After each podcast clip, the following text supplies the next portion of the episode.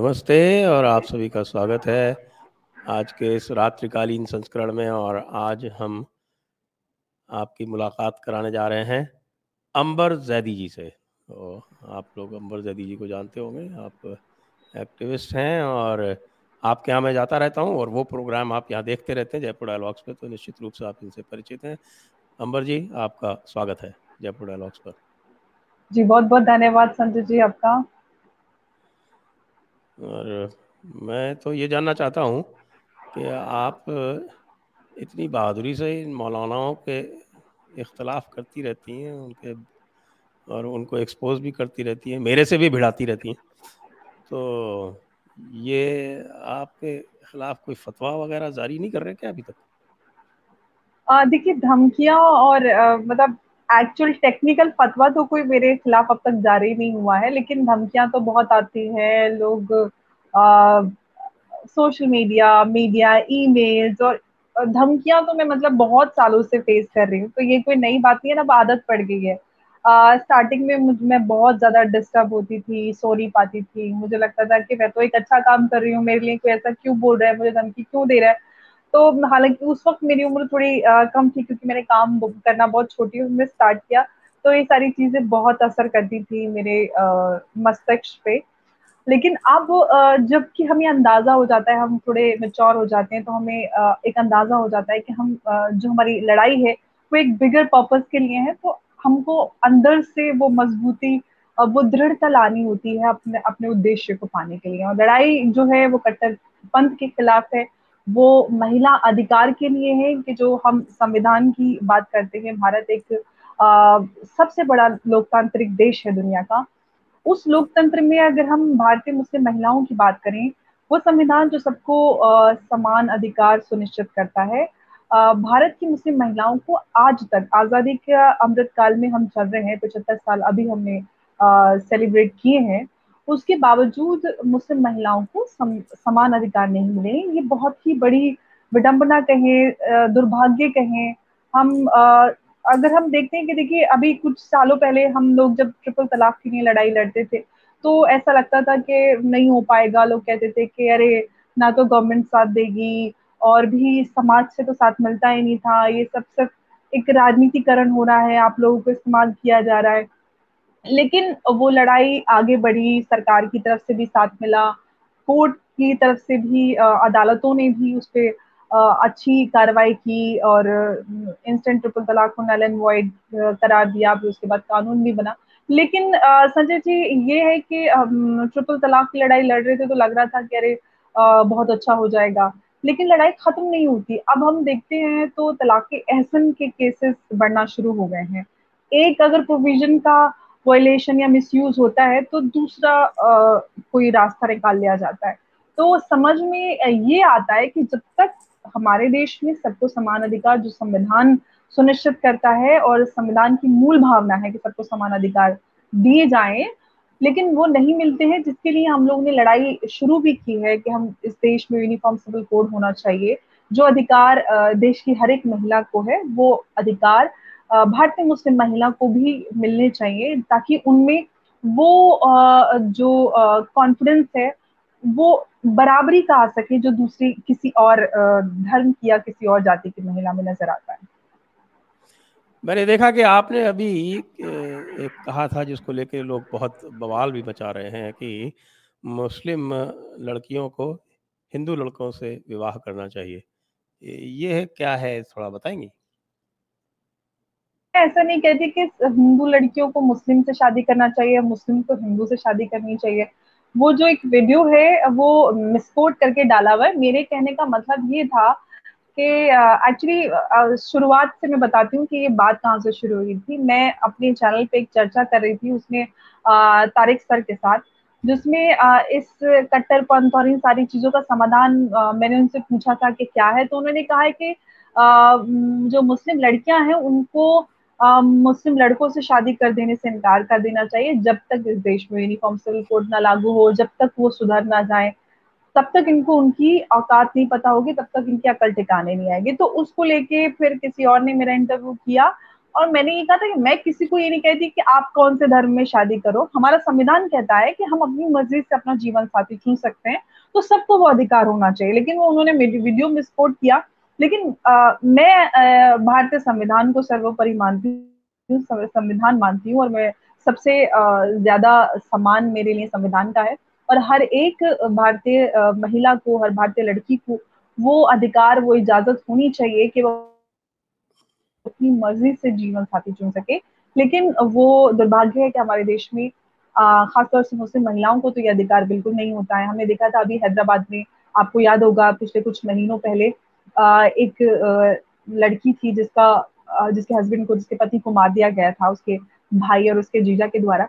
तो ये इस देश की सच्चाई है। वो लोग जो, जब बहस शुरू होती है हम बात करते हैं कि यहाँ पर ये सारी चीज़ें हो रही हैं कि धर्म के नाम पर लोगों को बरगला कर जिहाद किया जाता है, लव जिहाद किया जाता है। तो लोग कहते हैं कि ये तो बीजेपी आरएसएस का एजेंडा है, जबकि गवर्नमेंट जो एजेंसीज हैं, उनके पास पुख्ता सबूत हैं कि किस तरह से एक पैटर्न के तहत इन सारी चीज़ों को अंजाम दिया जा रहा है और आप मेरे से ज़्यादा बेहतर जानते हैं इस पूरे मुद्दे पर और सरकारी जो पूरे हमारे इदारे रहे हैं, उनके पास ये सारी इंफॉर्मेशन लेकिन यही बात है कि हमारी तरफ़ अगर कोई आता है, हमारा एजेंडा को सूट करता है तो हमें वो लग जाता है।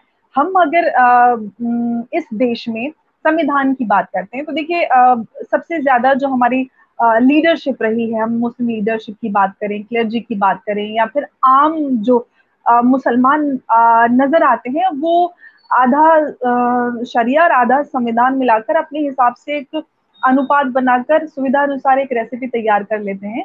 लेकिन जब मुस्लिम महिलाएँ अपने अधिकार की बात करती हैं, अपनी सुविधा के लिए जो उनके अधिकारों का क्योंकि उल्लंघन होता है वो कहती हैं कि भाई हमें संविधान के अधिकार संविधान के तहत हमारे अधिकारों को भी सुरक्षा मिलनी चाहिए तो फिर कह देते हैं कि भाई ये बीजेपी के एजेंट है और इनको तो पैसे मिले हैं। इस देश में महिलाएँ अपने हक की बात नहीं कर सकती। जब मुस्लिम महिला अपने हक की बात करती है, उसको इतनी प्रताड़ना मिलती है, सामाजिक बहिष्कार मिलता है।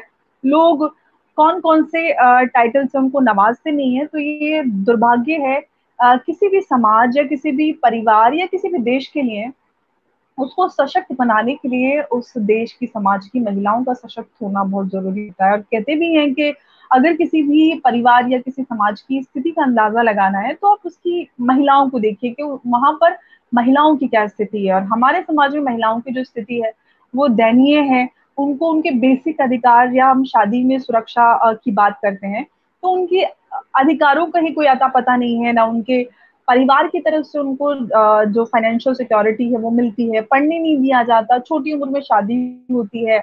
बच्चे इतने ज़्यादा उनसे पैदा करवाने का उनके ऊपर प्रेशर होता है।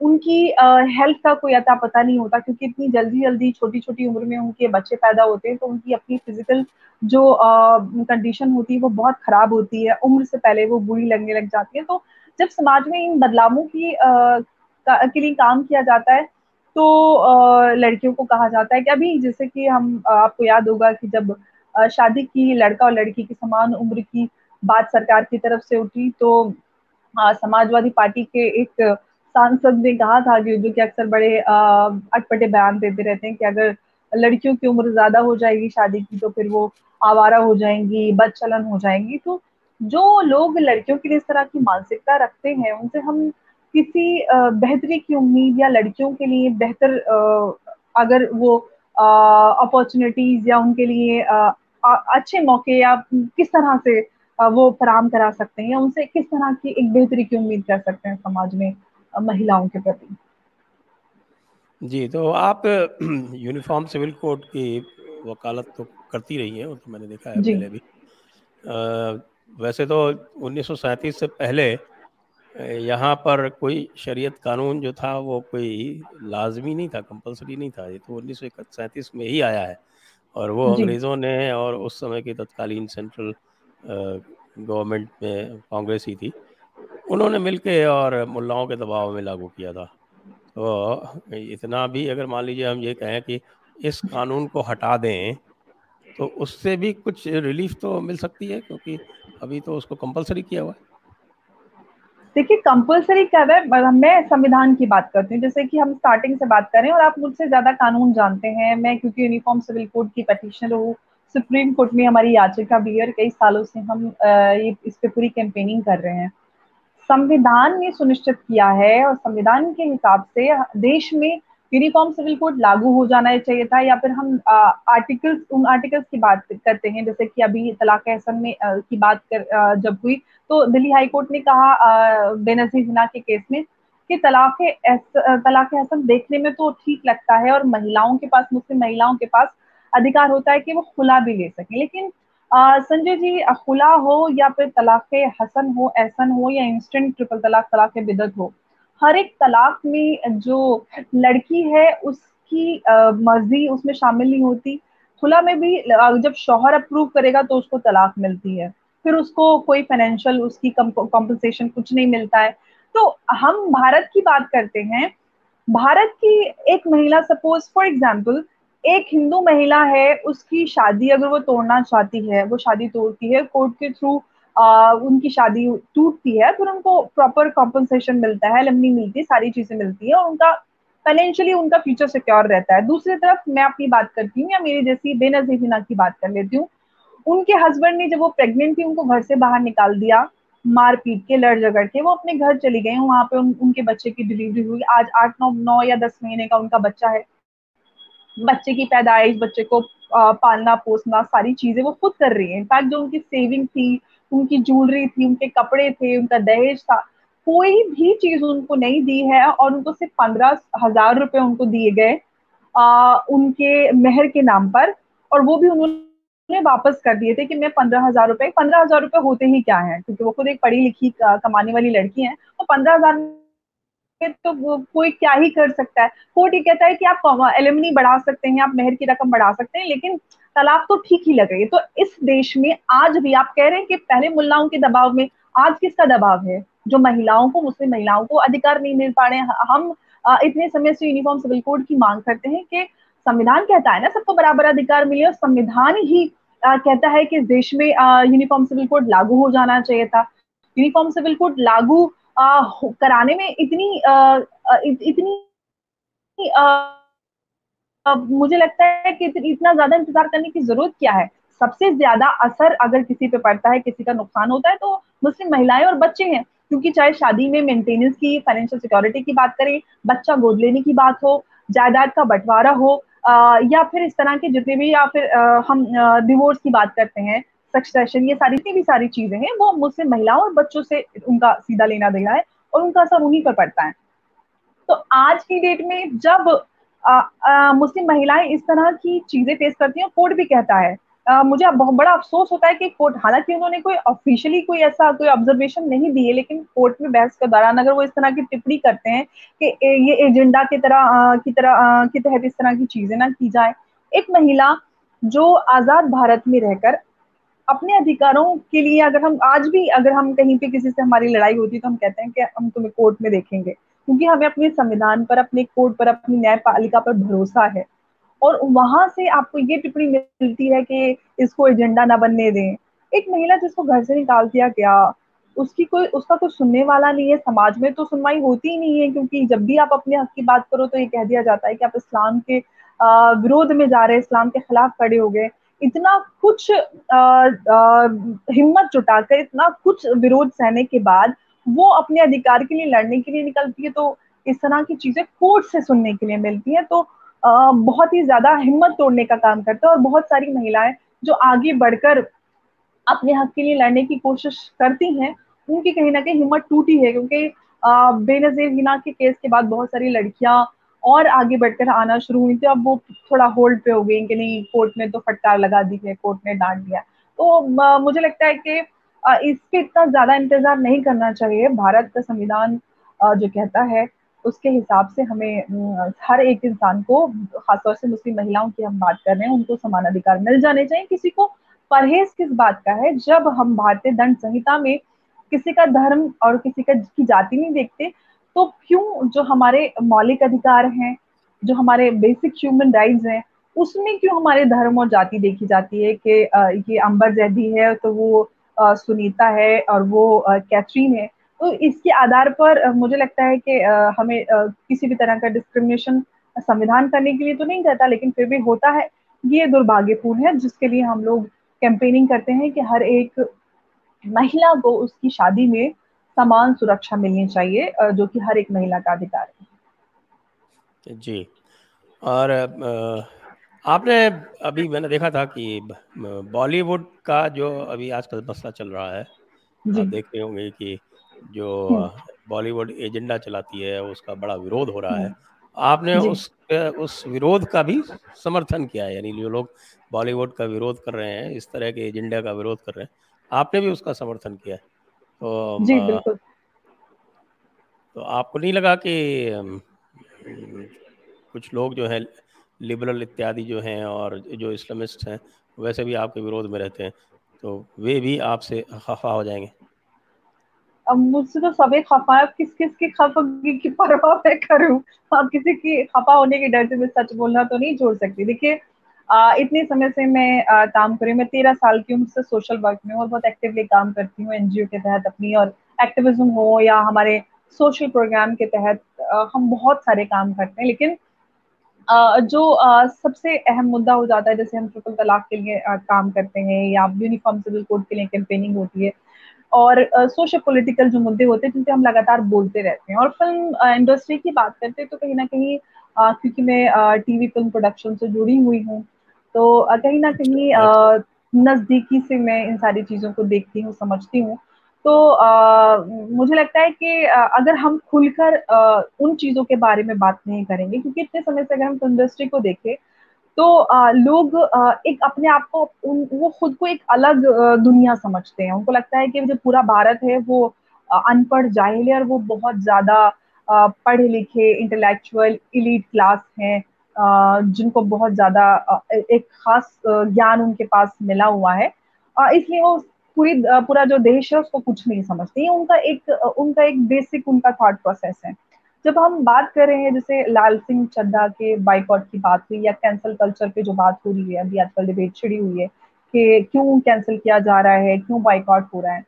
और उसको लेकर कई सारे लोगों ने जो नामचीन हस्तियाँ हैं, जैसे अर्जुन कपूर जैसे महान कलाकार उनके बयान आते हैं कि भाई हमने बहुत बर्दाश्त कर लिया अब हम सबको एक हो जाना चाहिए।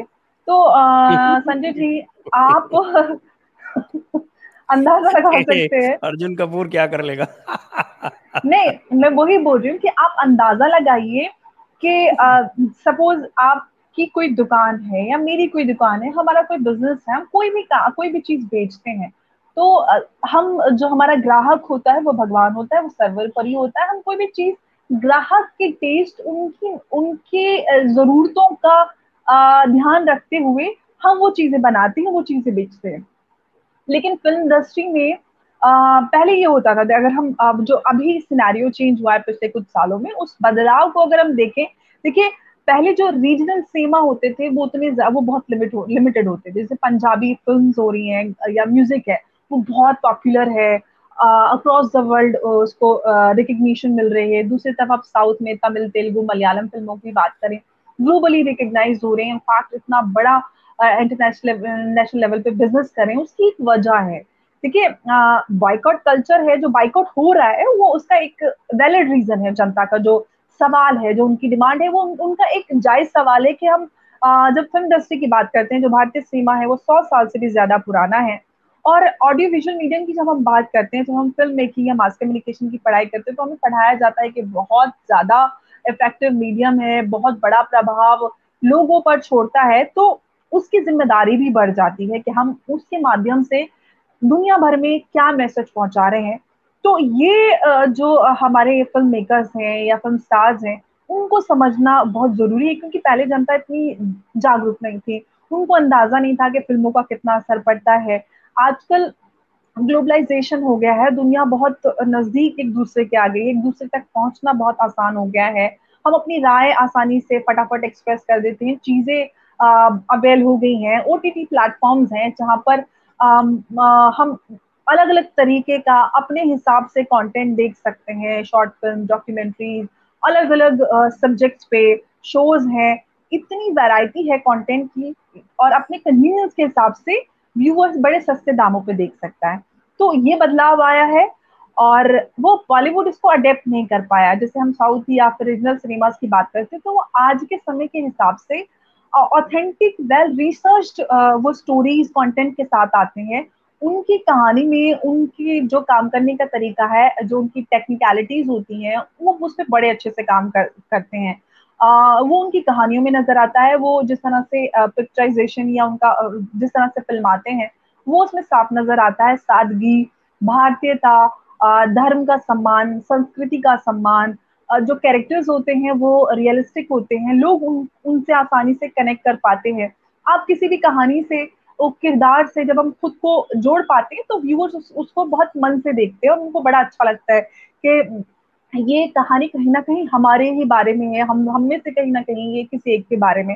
तो वो आ, हमें रीजनल सिनेमा में देखने के लिए मिलता है लेकिन जो पॉपुलर सिनेमा बॉलीवुड की हम बात करते हैं वो अभी इस चीज़ को अडेप्ट नहीं कर पा रहे हैं और अपने फेलियर को वो जनता पे थोपना चाह रहे हैं। जनता चाहती है कि आप अच्छा कंटेंट दें क्योंकि देखिए जब आप कोई भी चीज़ खरीदते हैं तो वैल्यू फॉर मनी होनी चाहिए। ऐसा तो नहीं है कि मैं आपको पैसे दे के कुछ भी लेके आ जाऊँगी आप मुझे कूड़ा कबाड़ा दे देंगे। आज के समय में जनता को अपने 200 या 300 रुपए की ताकत समझ में आ गई है। वो अपने पैसे खर्च करके कूड़ा नहीं देखेंगे नहीं देखेंगे। एक घिसा पिटा स्टार जो 200 या 150 करोड़ रुपए लेकर बिना किसी ऊट पटांग कैरेक्टर करता है, ना कि कोई स्टोरी होती है, ना कोई सरपैर होता है, घटिया गाने होते हैं न्यूडिटी होती है। तो ये सारी चीज़ें जनता देखने के लिए तैयार नहीं जब उनके पास बहुत सारे ऑप्शन अवेलेबल है अपनी कन्वीनियंस के हिसाब से देखने के लिए बेटर प्राइस पे देखने के लिए तो कोई कबाड़ा क्यों खरीदेगा? अगर आपको अपनी अपनी दुकान चलानी है तो अच्छा प्रोडक्ट बनाइए अच्छी कहानी के साथ आइए, जो हमारे देश का कल्चर है, संस्कृति है, धर्म है, उसका सम्मान कीजिए। आप क्रिएटिव लिबर्टी के नाम पर धर्म का अपमान नहीं कर सकते, सेना का अपमान नहीं कर सकते, देश के इतिहास को तोड़ मरोड़ नहीं सकते। तो ये सारी चीज़ें जो हमें देखने के लिए मिलती है, जो एक सेंस ऑफ़ रिस्पॉन्सिबिलिटी की हम बात करते हैं, संजय जी, जैसे आप हैं, मैं हूँ, या हमारे देश में जो आम लोग होते हैं, सेना से जुड़े, राजनीति से जुड़े जर्नलिज्म से जुड़े, या कोई भी उनमें एक sense of responsibility towards nation दिखाई देता है कि अरे भाई मैं भारतीय हूँ तो मैं अपने देश के लिए ये करूँगा या वो मेरे देश का दुश्मन है तो मैं उससे बात नहीं करूँगा या उनके यहाँ नहीं जाऊँगा या मैं उसके साथ बिज़नेस नहीं करूँगा या उसको बिज़नेस नहीं दूँगा ऑल दैट चीज़ें तो हमें देखने के लिए नज़र आती है। लेकिन जब हम बॉलीवुड की बात करते हैं तो उनमें वो सेंस ऑफ़ रिस्पॉन्सिबिलिटी नज़र नहीं आती। आ, उसके बहुत सारे एग्जाम्पल्स देखने के लिए मिल जाते हैं। आमिर खान जिनकी आ, हम बाइकआउट की बात कर रहे हैं जो लाल सिंह चड्डा की। आ, जब आ, ये बाइकआउट शुरू हुआ सोशल मीडिया पर ट्रेंड करना शुरू हो गया। तो स्टार्टिंग में लोगों को लग रहा था कि इतना ज़्यादा कुछ नहीं होगा और ये आमिर खान की इतना कई साल से आने वाला ये एक प्रोजेक्ट है। बहुत ज़्यादा लोगों ने इंतज़ार किया, बहुत कुछ, क्योंकि आमिर खान आ रहे हैं तो बहुत बड़ा कुछ लेकर आ रहे होंगे। तो इतना ज़्यादा लोग एंटिसिपेट कर रहे थे। तो ठीक है, थोड़ा बहुत असर पड़ेगा, लेकिन फ़िल्म चल जाएगी। लेकिन ये गुस्सा बढ़ता गया, क्योंकि एक के बाद एक जनता अपनी बात कहने की कोशिश करें लेकिन आप उसको इग्नोर कर रहे हैं।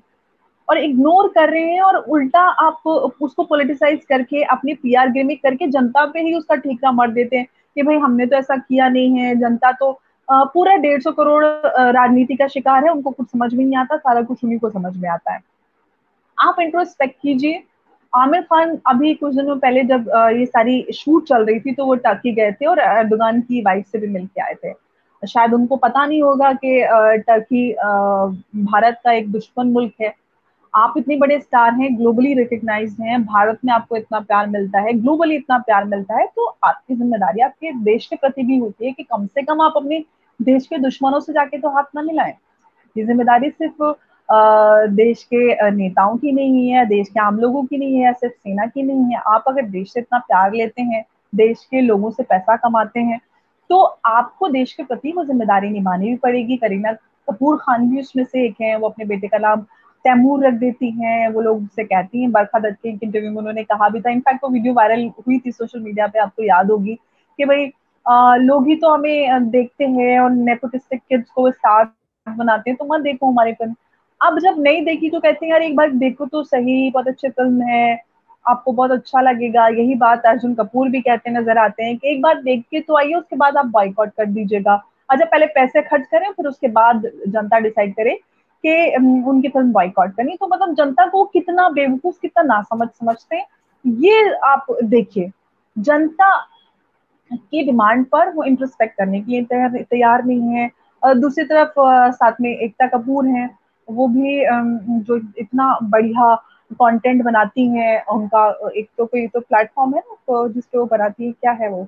ऑल्ट बालाजी हाँ उस पर वो आ, क्या मैं बोलूँ किस तरह का कंटेंट बनाती है जिसपे लड़के सारे लगे रहते हैं और वहीं से उनकी कमाई होती है। तो इस तरह का कंटेंट बनाने वाले लोग कहते हैं कि आमिर खान सलमान शाहरुख जो है वो लीजेंड है तो उनकी फ़िल्म तो देखनी चाहिए क्योंकि वो इतना बिज़नेस देते हैं। ये बेसिक सी बात है बिज़नेस तो जनता देती है ना। पैसा जनता से लेते हैं ना आप, क्योंकि वो टिकट खरीदते हैं, तभी तो आपके पास बिज़नेस आता है। आप अच्छा कंटेंट नहीं बनाएँगे, अच्छी फ़िल्म नहीं बनाएँगे तो क्यों जनता देखेगी? जनता ने आपको स्टार बनाया है। एक एक्टर को स्टार बनाना जनता के हाथ में होता है। आप मत का ध्यान नहीं रखेंगे। आप अपने आप को पता ही नहीं क्या समझते हैं। ये सारी चीज़ें अब उनको समझने की ज़रूरत है और बहुत सारी चीज़ें हैं इकोनॉमिक्स है जो फ़िल्म मेकिंग की, ये सारी चीज़ें जिसकी वजह से पूरा ये इंडस्ट्री है कहीं ना कहीं। वो एक टूटने के कगार पर है। वो उनको वो समझने के लिए तैयार है लेकिन जो बदलाव अभी जनता और फ़िल्म इंडस्ट्री की डिमांड है वो समझना बहुत ज़रूरी है। एक मिनट इंटरप्ट करूँ जी। पहले तो मैं दर्शकों से अनुरोध करूँगा कि कृपया आप जो भी प्रश्न पूछना चाहें वो पूछ सकते हैं अम्बर जी से। जी। और आप हमें कृपया वीडियो को शेयर करें लाइक करें और चैनल को सपोर्ट करें। मैं आपसे स्पेसिफिक पूछना चाहता हूँ कि जी। लाल सिंह चड्ढा से क्या प्रॉब्लम है?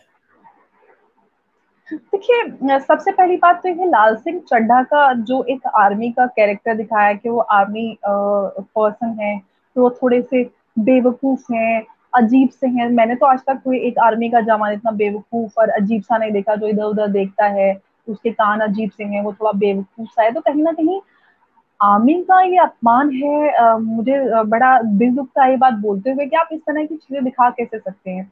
आ, किस तरह से रिक्रूटमेंट होता है आर्मी में ऐसे लोगों का कि जिनमें अकल कम है उनको आर्मी में ले लेते हैं? आर्मी में तो सिलेक्शन के लिए लोग कितनी तैयारियाँ करते हैं कितना कुछ उनको प्रिपरेशन करनी पड़ती है। तो सबसे पहली बात तो आर्मी का अपमान और उससे भी ऊपर आ जाता है आमिर खान ने जो इतने सालों में किया। और वो एक के बाद एक एक के बाद एक करते ही आ रहे हैं। जैसे कि हमने टर्की की बात की, वो टर्की गए, वो अर्दगान इन कंपनी से मिले, उनको इस देश में डर लगता है। फिर उन्होंने अपनी ही कई फ़िल्मों में, जैसे कि हम पीके की बात करें तो उसमें उन्होंने धर्म और आस्थाओं का अपमान किया। तो ये सारी चीज़ें जनता अब भूलती नहीं, क्योंकि सारी चीज़ें, हम फ़िल्म की बात करें या किसी भी जो चीज़ें ऑन रिकॉर्ड है वो एकदम उभर कर आती है और जनता के दिल में रह जाती है। अब जनता वो वाली नहीं है कि आपको देख के आई थिएटर पे और भूल गई। अब सारी चीज़ें जनता की जेब में होती है, जनता के हाथ में होती है, वो जब चाहे देखती है और आपकी बात, क्योंकि ये लोग समझ गए हैं, अपने अधिकारों को समझ गए हैं और देश के प्रति जो ज़िम्मेदारी वो आपको याद दिलाना चाहता है आपकी, वो वो आप समझ नहीं पा रहे हैं। क्योंकि उससे पहले तो आप समझते नहीं थे, आपको लगता था कि सिर्फ़ हमें इस देश से पैसा लेना है ऐश करना है और हम स्टारी बिहेवियर अपना चालू रहेगा। बस यही चलता रहेगा। लेकिन अब जो जनता जनार्दन है, वो अपनी जो उनकी हैसियत है या वो अपनी ताकत का जो अंदाज़ा है, वो उनको भली भांति लग चुका है और इसीलिए वो उनकी ज़िम्मेदारी याद दिलाना चाहते हैं कि आप सुधर जाइए, नहीं तो बेहतर नहीं होगा। और जनता के पास तो बहुत सारे ऑप्शन हैं। हमारा रीजनल सिनेमा इतना अच्छा कर रहा है, बहुत अच्छा कंटेंट बनाते हैं। तो जनता के पास तो ऑप्शन है। इनफैक्ट ग्लोबल सिनेमा भी ओटीटी के माध्यम से लोगों तक पहुँचा है तो लोग लोगों के पास ऑप्शन बहुत है। उनको किसी के कबाड़े का इंतज़ार नहीं हाँ, नहीं वो लाल सिंह चड्डा का तो बहुत ही बुरा हाल हुआ। और उससे भी बुरा हाल तो उसका हुआ जो कह रही थी कि हमारे भी बाइकआउट ट्रेंड चला दो। जी तापसी पन्नू वो वो देखिए संजय जी संजय जी, उनकी कहानी ये है कि जो ये दो बारह फ़िल्म है अनुराग कश्यप की, इनको कहीं ना कहीं अंदाज़ा था कि फ़िल्म तो चलने वाली नहीं इनफैक्ट टू या थ्री परसेंट भी ऑक्यूपेंसी नहीं रही थिएटर्स में, कोई गया ही नहीं देखने के लिए। एक दिन भी जो थिएटर ओनर्स थे, उन्होंने नहीं लगाया कि जब कोई आ ही नहीं रहा है तो लगाने का कोई फ़ायदा नहीं है। उन्होंने हटा दी थिएटर्स से। तो दो या तीन परसेंट भी ऑक्यूपेंसी के साथ इनफैक्ट कुछ लाखों ही वो बिज़नेस कर पाई है उनके फर्म तो उनको कहीं ना कहीं अंदाज़ा ज़रूर होगा क्योंकि जब हम कोई भी कंटेंट बनाते तो हमें पता होता है कि कितना दम है इसमें। तो कहीं ना कहीं उनका ये पीआर गिमिक है कि हम जनता पे इसका ठीकरा फोड़ दें और अपनी, हम अपना पल्ला झाड़ लें कि हम, हमें बाइकआउट कर दिया, इसने फ़िल्म नहीं चली, वरना हमारी फ़िल्म तो बहुत अच्छी थी। देखिए, फ़िल्म अच्छी होती है तो चाहे आप बॉयकॉट कीजिए। अच्छा देखिए, संजय जी बॉयकॉट भी हो रहा है तो कितना परसेंट उस पर असर पड़ेगा? ऐसा तो नहीं है कि सौ के सौ करोड़ या पचास करोड़ या नब्बे करोड़ लोग बॉयकॉट कर रहे हैं। कुछ बहुत छोटी सी परसेंटेज होती है, जो अपनी नाराज़गी दर्ज कराती है और जो सही माने में फ़िल्म नहीं देखने जाती है। और आज के जमाने में तो थिएटर पे जाने वाले ही बहुत बड़े कम हो गए हैं, जो थिएटर पे फ़िल्म देखने वाले लोग हैं, वो बड़े कम हो गए हैं। आजकल सब अपने हिसाब से फ़िल्म देखते हैं ओ टी टी प्लेटफॉर्म पे, अपने फ़ोन पे। तो एक तो पहले ही थिएटर जाने वाला कोई नहीं है, फिर आप उनको कबाड़ा दिखाएँगे तो मतलब ये ऐसा कैसे चलेगा? ये सारी चीज़ें, ये बहुत चंट लोग होते हैं, जनता के ऊपर ठीकरा मर रहे हैं और अपनी पब्लिसिटी भी कमा रहे हैं। अनुराग कश्यप इतने एक्सपीरियंस फ़िल्म मेकर हैं, अगर वो जनता का जो टेस्ट है या जनता की की डिमांड को नहीं समझ सकते हैं तो मुझे लगता है कि मतलब जो वो बहुत बड़े फ़िल्म मेकर बनते हैं वो कहना बेकार है। जी सही कह रही आप। तो अब ऐसा करते हैं कि कुछ दर्शकों के प्रश्न आए हुए हैं उनको ले लेते हैं। बिल्कुल बिल्कुल बिल्कुल।